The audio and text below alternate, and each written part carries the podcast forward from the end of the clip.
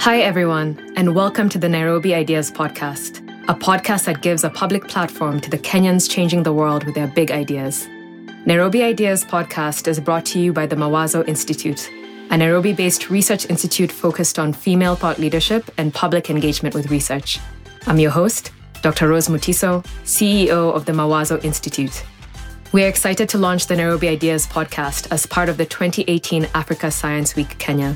For our first few episodes, we'll be chatting with scientists from our Faces of Kenyan Science campaign.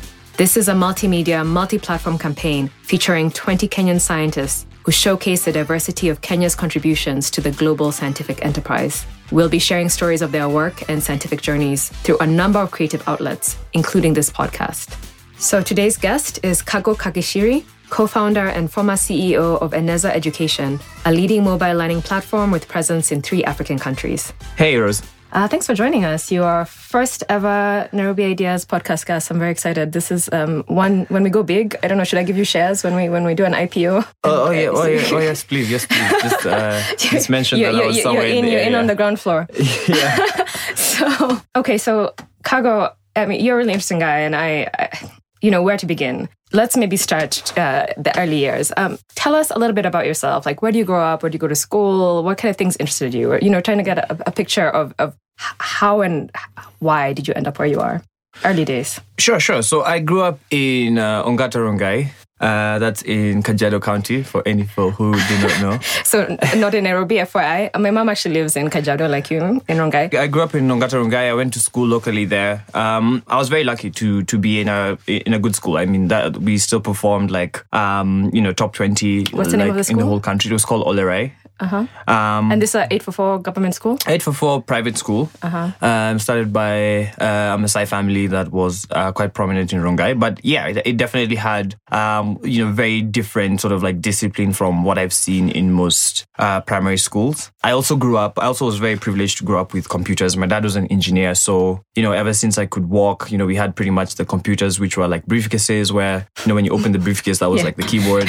You put one like floppy disk for Yeah. the operating system and one for the other. So I grew up um, uh, with computers, and I naturally had an interest for um, you know doing stuff on the computers. Not much gaming, but just like seeing whether I could make the computer do what I wanted. Um, and so the kinds of things that interested me when you know in 1995 we uh, my dad started I think probably the first privately owned cyber cafe in town, and so that's 95. 1995. I'm like, did the internet even exist in 95? it did. It was when you and Interesting. Yeah. Okay, this is crazy because I think like the first like web search engine was barely invented in '95. I think Yahoo, Yahoo was came yeah, in '94. yeah, yeah. Yahoo was, was was the king then. Google was not even. So who are like what was even the infrastructure? Like who are the internet service providers in Kenya in in '95? There was only one. I mean, it was the government, uh, and then there was Africa Online, which was also sort of had like a lot of ties to to the government. I guess they had made, you know, they- because they were so early in the game, they had they were sort of like a government partner. So I think my dad's cyber cafe was like the first sort of like hustler entrepreneur. And this cyber cafe. I swear, was it in Rongai? If the first cyber cafe No, no, no, no, no, no, this no. would blow my it was mind. At, it was at Jethalal Chambers in in town, um, and I remember back then browsing for 15 minutes used to cost you 6,000 shillings. Wow. Um, people didn't know how to write emails, so you you know it was also a service to like type people's emails and like send faxes. It was pretty like um, you know pretty old school, um, you know very old school sort of like internet eras. Awesome. So, I mean, those are kind of very uh, unique tech tech beginnings for the times and for the place. Yeah. Um, so then, maybe bringing it back to the present, what are you working on these days? Um, so, I mean, so these days I'm just trying to use tech, you know, for very useful, practical situations. I mean, you know, because I was introduced to the internet so early, um, I started coding maybe when I was about, you know, seven, eight. Um, and for seven years, I pretty much tinkered with, with technology, which means I was just building stuff just for the sake of building it. And then I think I got bored with that. And so, you know, the only logical step was then to create tech to help people. So, you know, while I was in school in Starehe, I sort of built like, like a very basic Facebook Messenger before, um, Facebook Messenger actually existed. Um, later, with my best friend, we went to build on a magazine management system for Wait, Insider. a Facebook so- Messenger for Starehe? no, no, no. It was just for high schoolers. So wow. back then, it used to cost 10 shillings for an SMS, 20 shillings for a megabyte. Um, and a megabyte is pretty much a million characters. So essentially, you could send tons of SMSs over the net. Uh, and I remember we had an argument with my dad because he was like, you know, how are people going to know that they have a message waiting for them because you don't have any way to notify them via SMS? And you know, I think when when we saw this grow from like five people to like thirty thousand people in like two weeks, you know, we realized that you know the internet was something that would actually pull people on. Okay. And so this is I'm trying to imagine this mm-hmm. uh, eight for four high school boarding school. People don't have phones. It's the early two thousands. Yeah, yeah.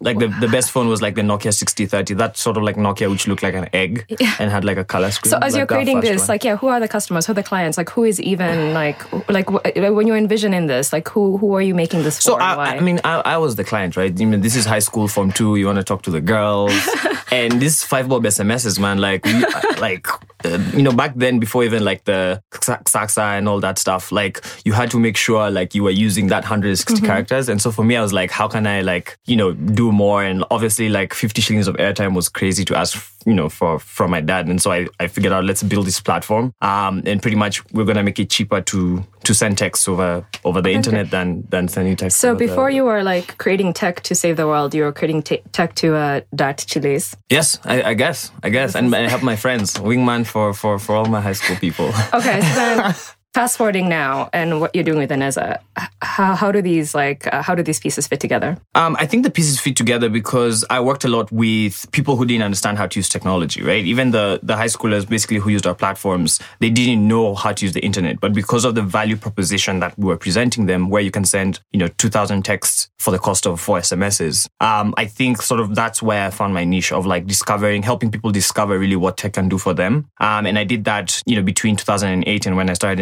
Eneza in in 2011. Um, credit reference bureau, you know, buying uh, Safaricom stock via SMS, um, buying um, all kinds of shares, monitoring your portfolio. Um, you know, it, it was really sort of like whatever. I I think I learned that whatever you can do on the internet, you could do sort of like with very simple tech, and I think it made me very very um, happy to do that. Just sort of like the the amount of value you can get in devices that you know people thought couldn't do anything. Then I mean, you've had all of these different ventures and experiences. So then, how did you settle on edtech? Maybe now would be a good time to tell us a little bit more about Eneza, what it does, what the platform is, and, and, and as part of that, like why why ed? Yeah, yeah. I mean, I can just tell you the the founding story. So it's basically, um, you know, my co-founder was, uh, you know, white lady working in Muhuru Bay uh, with the community, trying to like, you know, create her, um, you know, create sort of like better educational outcomes. Um, and I felt really challenged by this because, you know, someone from Rongai, you know, thinking like, how would I ever like show up in, you know, in Muhuru Bay all the way in like Homa Bay, and this lady like dedicated, you know, two years of her life um, just teaching. And, you know, she didn't like tech in the classroom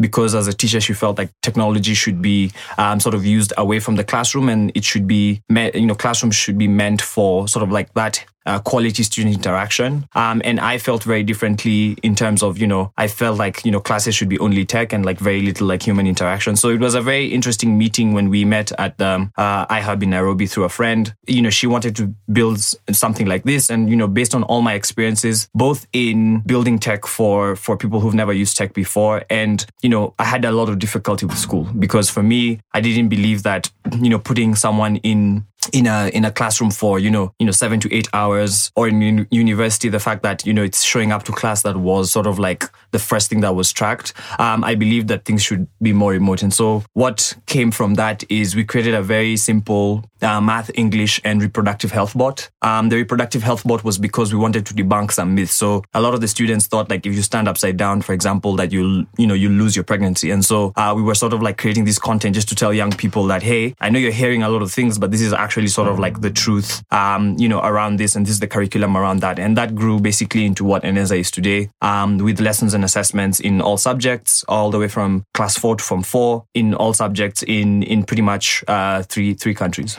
Okay, um, I mean that's I mean congratulations because you guys have millions of users, right? Which yep. is pretty incredible. But how does I mean where does the tech meet the content? Because creating the platform is one thing, and you know it's it's a versatile platform. You can use it the same kind of general concepts to um, create a a, a, chatting service for people to like talk to the chiles, or you can you know use it for you know to message with people with educational content. But like it seems like a lot of the work is in the content. Absolutely. How do you guys do that? Absolutely. So I mean, we we have a very different model from a lot of of other ed, ed companies. I, I mean, a lo- in a lot of countries, you'll hear people saying that we don't want to hire teachers to create content because teachers are already being paid by the government. Um, and Eneza took a very different approach. Um, you know, obviously, we wanted to, you know, give teachers more income. So we found the top teachers in, in, in school. Uh, we had them uh, sort of learn how to create content for 160 characters. Um, when we had the partnership with Safaricom, we could essentially now make it, you know, 400, 500, 1,000 characters because with the model that we created with Safaricom, you basically pay uh, 10 shillings for unlimited text. Um, and so we had the teachers create the content and the teachers could work remotely and we paid the teachers sort of per content created. Um, and then the teachers would also double up as sort of like the chat, uh, chat tutors for uh, our students. So it was based on, you know, empowering teachers and giving them income to be able to basically support, you know, way more students through a very, very easy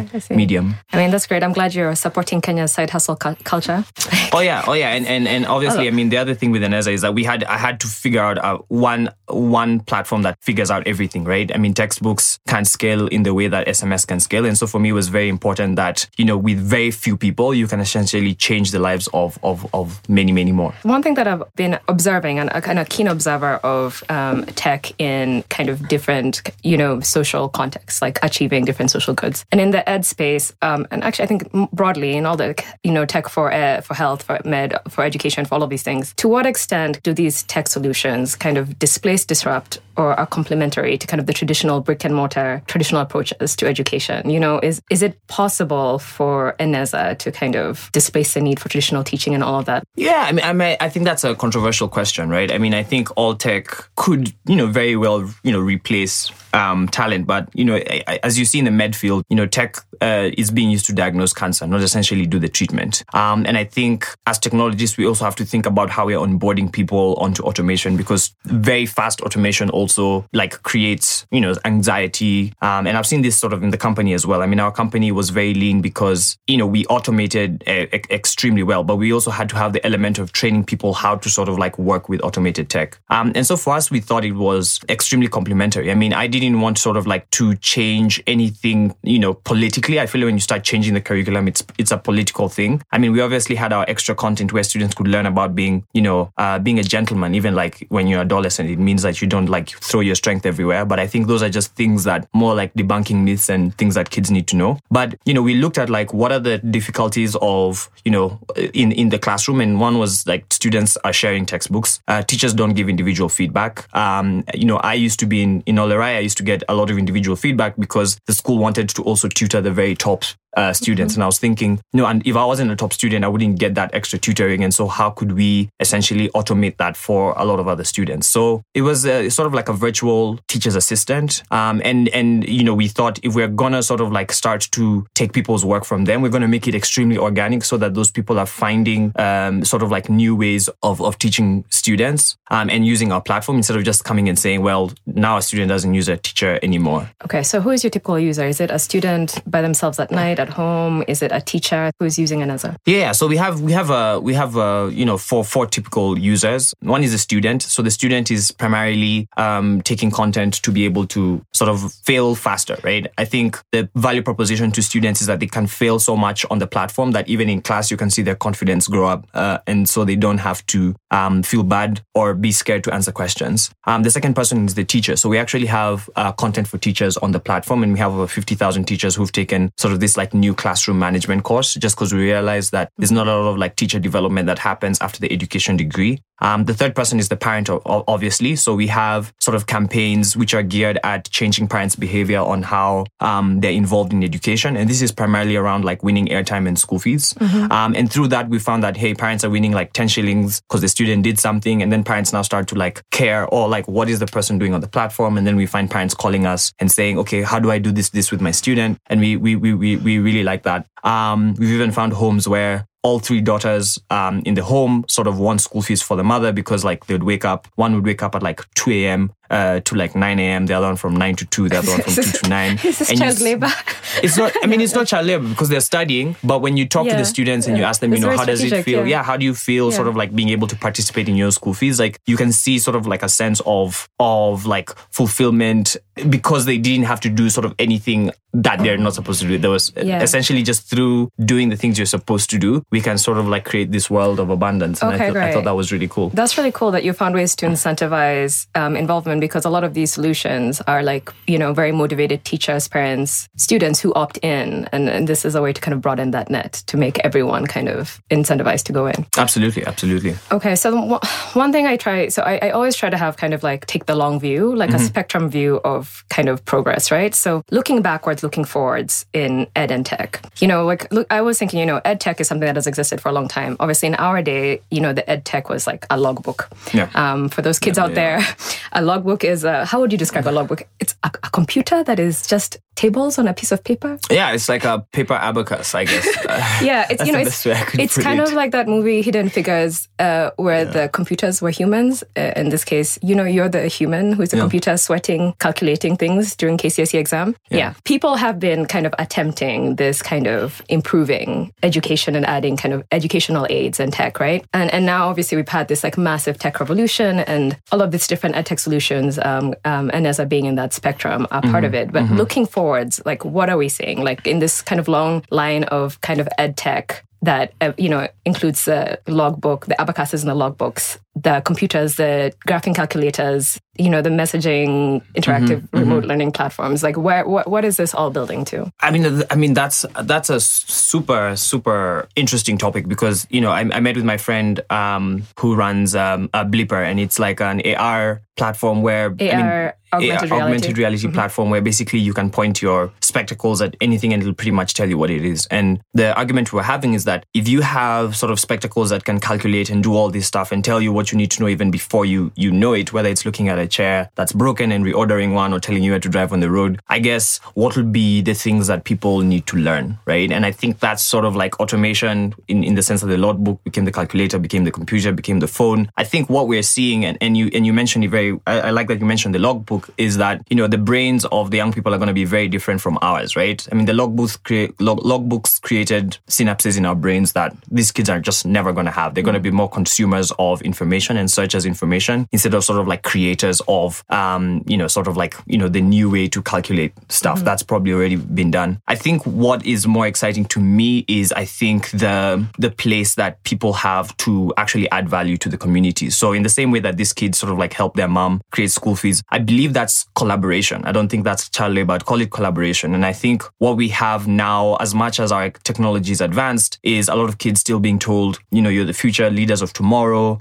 The first time someone manages his, their their finances is when they've sort of got their first job after university. And I think for me, what we need to challenge is that paradigm, right? Is how do we start getting collaboration, you know, with students at, at much younger levels? So some of our students, for example, they take our Ask a Teacher platform and they run sort of like this neighborhood study groups. And so you find that an eight year old essentially is a teacher. I don't know if they're charging other children or not, but like basically an eight year old has taken up the leadership today and is able to use a skill that they know, um, or even just a platform that they use, a tool to be able to help others. And I think that's sort of what I'm looking at in the future of education. I think it's just how quickly we onboard our our kids onto skills, right? I mean, for me, like for my child, if I could look back at my own um, growing up, I feel like maybe it could have made a difference if I was given the, the school fees check to go and deposit at the bank. I think that would maybe have given me some level of awareness as to what's happening. But we're sort of like hiding these kids, you know, I guess, you know, trying not to get them to grow up as, as, as quickly. But again, I think there are opportunities to sort of like bring kids into sort of like problem uh, solving. And I think that's probably what, uh, if someone figures that out, that's probably what's going to win in, in education. Uh, this is, um, I think you put that really succinctly. This idea, it's it's not knowing the how, but the why, because the how will be kind of pretty much done for Exactly, us. exactly. Really cool. So I think bringing things to a close here. Um, this is the Nairobi Ideas podcast, and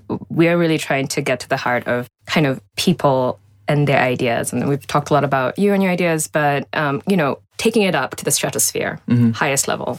You know, what is the world that you dream of? What is the vision, mission that fuels you? Like, what is your big idea? What are you working towards? again I, I, th- I think my big idea is just is just around you know making sure there's no in- inequality of skills between between africa and the rest of the world i mean for me i got a, a pretty good head start in, in in coding and i feel like up to you know maybe four or five years ago africa was pretty much at the level with um, other countries until machine learning came along which was like very crazy math math, right? Like this is not the stuff you can sort of like self teach yourself. Like math, you'll probably have to go and learn, you know, some really crazy, you know, algorithms to be able to sort of like execute machine learning well. And I feel like that's sort of like what keeps me up at night, right? Is that we have a lot of people coming into the country um, with a lot of skills, but those skills are not leaving, right? And I think the future for me is a is a future where sort of like any child at a very young age can access content to at least excite them about sort of like these big things, like where the world is moving, whether that's medicine, whether that's uh, neuroscience, whether that's um, you know you know you know machine learning and all this stuff. And and I think the kind of world that I dream is is is a world where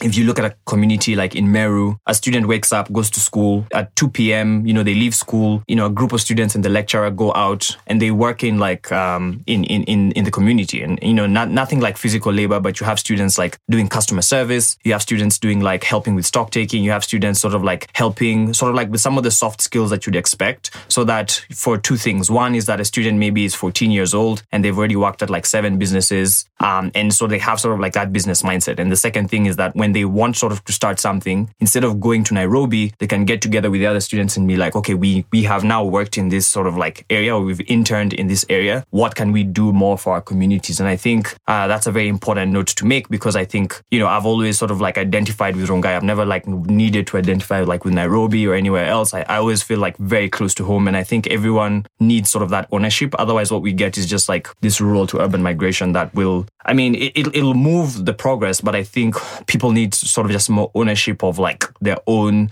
communities and how they can add value there. Okay. This is really interesting because I think that one criticism sometimes of like the various kind of imposition almost some people think of of tech in in kind of lives in different contexts is you know how does it connect to your everyday life? So these kind of lofty concepts like ai and neuroscience and you're just a kid who's like has to wake up and work in the farm uh, before you go to school. How it's you know there's this like a tension between you know every kid should be curious every the whole universe should be open to every kid and everyone should you know has has a stake in in in, in being interested in the lofty ideals. But then how does that connect to your everyday reality? And and i like what you're describing about it's all interconnected um, Ex- exactly. Forward while being grounded and, and, connecting to where you are. Exactly. I mean, I think we, if we give if we give our our young people a chance to be fulfilled, I think it's more fulfillment. I feel like you know, even in my tenure at Eneza, I felt extremely fulfilled. Anytime I had a really hard time, I just go and ask a teacher, and like answering three questions would like give me energy for like another three months. And I think it's that idea. It's like if we give young people a way to have real world applications of stuff and, if, and that could be like in their in their community right i mean i don't think you know if, if i knew my neighbor's child was at a certain like kiosk let's say during during piloting this sort of like internship program i'd probably go to that kiosk more than i go to others because i know that i can also sort of like see by myself that this child is learning how to smile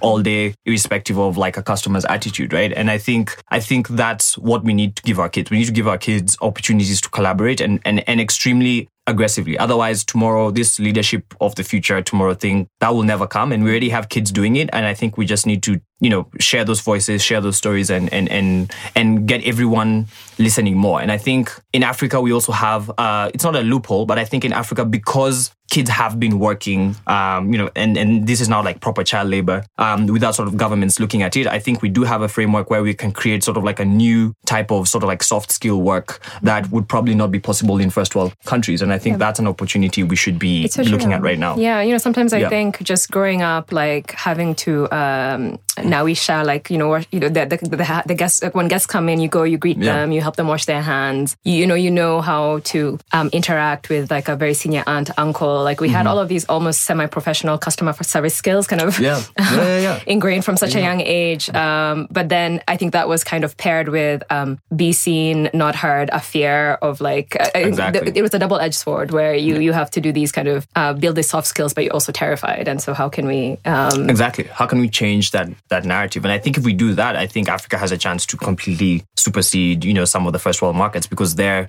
you know you can't even touch you know some of those you know areas. They're just like very black and white. And in africa there's sort of like this gray area that we can turn into like you know different colors I, would yeah. like to say. Awesome. Okay. This has been really great um kago i've really enjoyed this conversation. I, I, wish we could go on forever. I think there's there's so much here to to flesh out. And so i i, I really urge our listeners if you ever find this man on the streets pull him aside buy him a coffee force him to talk to you about yeah. all of these you can find uh, me on really linkedin. inter- linkedin linkedin maybe LinkedIn. closer than the streets you, you don't want people just random strangers buying you coffee on the streets? Okay. No, no, I mean, uh, before, no, not on the streets. I think LinkedIn is better. I, I like Okay. meeting people first on the screen and then I can stalk you. and, Okay, then, and then okay. I can vet you for this. All right, guys. I've rescinded my request. You do not have permission to stop this man on the streets and harass him. Add him on LinkedIn. Um, um, and and um, what else? are you on Twitter? Where's what's your website? Uh, uh, I mean, I'm I'm mostly active on LinkedIn. LinkedIn, Okay. yeah, LinkedIn pretty much. Um, but my Twitter is Kulemantu. So just like the way it is, K U L E M A N T U. I'm a bit I'm a bit active there. But if if you want to have like a conversation, I like having conversations with people. I think LinkedIn would, would work. really well. Awesome. Thanks. All right. So, um, very final question. And this is, again, another one that uh, we'll be asking all our guests, kind of closing reflection style. So, it's a little bit cheesy, but I think it's still a helpful thing to ask people who do cool things. So, what is the most important advice you'd give your younger self? And I want you to frame it in terms of one thing you would tell your younger self to stop doing, start doing, continue doing. Sure. I mean, I think I think in terms of one thing you should you should keep keep doing. I mean, I think one thing is you know standing up for your own ideas and chasing your highest excitement. You know, I feel like you know the, the times that I was you know very depressed in life, I'd look back and say, you know, why why didn't I like obey or why didn't I conform? Why was I always like asking why and why? Um, but for the times that it's really working out, you can really sort of like connect the dots. And I think by chasing my highest excitement, it allows me to when I'm doing something new in life, always look back and I always have resources, people I met, relationships I built, and they always sort of like help me towards something. And I think if I didn't drop out of school, um, if I, you know, or, or do something that sort of like I was struggling with, I feel like that area of my life would be sort of a blank place where I might not have been able to, uh, to leverage stuff. So, keep following your highest excitement. Yeah, keep following even, your highest excitement. even when it's not fitting the expectations. yeah, yeah, yeah. It'll, mismatch. it'll, it'll, it will definitely, it will definitely make sense la- later. what would you uh, stop doing? what would I stop doing? I think to my younger self, I think I'd stop trying to to look for problems, right? I mean, let me put it like this. So, like a lot of the things, the things that have mo- motivated me is people telling me like you can't do stuff, mm-hmm. right? And that really motivated me. My dad was like, "Well, this platform's not going to work." Um, you know, people were like, you know, all, all- my life I've, I've almost sort of just been the most motivated when people mm-hmm. tell me I can't do something. And obviously, when you sort of like have something going, and now people are looking to you and telling you, "Kago, everything's great," it, it was actually very hard for me because I'm like, uh-huh. okay, where's the where's the voice of like Yeah, something can't happen? Everyone's telling me, Kago, you know, this vision, we're going to do it. And I, it, it was very, very hard for me. And I think for me, that's what I'd, I'd, I'd have said is like, look for also things that, you know, motiv- motivate you positively, right? Yeah. Education was like, you know, I, I have to build this, you know, tech thing because, you know, if we don't, you know, this rampant uh-huh. burning of schools is going to be like rampant something else, right? And so it's like, I've, I've, I've really learned how to like change that view and almost then turn that view into positive of like, okay, what if we roll out apprenticeships? Or then we can, you know, you know, create healthier communities where people have more fun seeing each other working and stuff like that. So, so I think that's, that's what I'd have told myself to That- change. that's actually a really, uh, Yeah. a really, a really great um, kind of flipping, uh, doing the same thing. yeah, kind of it's the same thing. It's the same. It's the same thing. You just have to change sort of like your, your perspective So and, like and less contrarian positive. and more kind Yeah. of additive. Exactly. Awesome. exactly, And what would exactly. you start doing? what would I start doing? I think I think uh, building building um, healthier relationships, right? I mean, for me, you know, my life has been a, a very lonely life. I mean, obviously because I've spent probably seventy percent of my, my life behind a screen, um, and it, I think it's got me. I think it's got me where I, I need I need to be. But also, you know, a lot of my um, some relationships have suffered just because you know when I'm sort of like into you know building products and building these things. A lot of my friends will say it's like Kago has a new girlfriend, right? It's like he wouldn't talk to you. He wouldn't do that because Kago loves like picking up problems and solving them. And I think what I'm I'm starting to do is now sort of like try and build um, healthier relationships. Try and sort of you know invest invest in, in in people instead of like investing myself because I'll be able to finish the ideas. It's like you know building communities around me who can learn sort of from from from what I've been able to do and and you know can also sort of like you know jump in and and, and solve solve solve stuff with me. Okay, that's really great. Though uh, tech mediated re- relationships, so LinkedIn. Yeah. You're not ready to jump to to, to Yeah, too much yeah, intimacy. Not not quite yeah, ready. Yeah, yeah, step by step, organic. Let's make it organic. Um, No, I mean, I even this, with my co-founder, like for the first, we were introduced to a friend, but for for the first six months, we never talked face to face. I mean, I told her, don't call me on the phone. Yeah. I, I don't I don't speak on you the phone. What? I I'm I'm very I've, much. I'm also I really being back in Kenya. I've had to really get used to um, yeah. talking on the phone. I just like um, texting emails. Actually, I prefer emails, and yeah. most people I, I, find locally don't do emails. So I'm also kind of stretching myself, but still being true to myself. So I still prefer text based communication a lot. I mean, I think we're in a chat generation, and the next generation is definitely gonna you know value value chat more than voice. But I think just like the logbook, I think I wanna. I'm I'm still sort of I've lived enough in the age where people talk to people that I'd want to yeah. build that uh, definitely much more.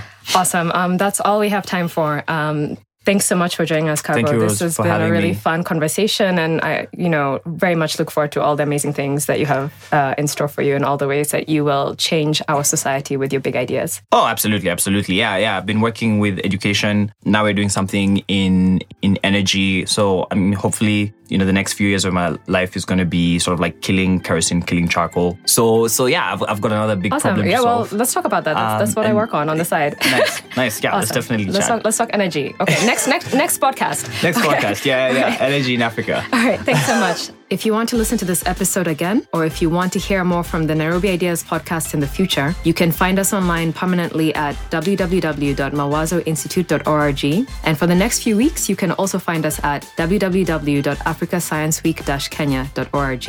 You can also subscribe to the Nairobi Ideas podcast on iTunes, Google Play, or wherever you get your podcasts. Big thank you to our sponsors, the L'Oreal Foundation, Johnson & Johnson Innovation, and the Next Einstein Forum. From all of us here at Mawazo Institute, thank you and keep it nerdy.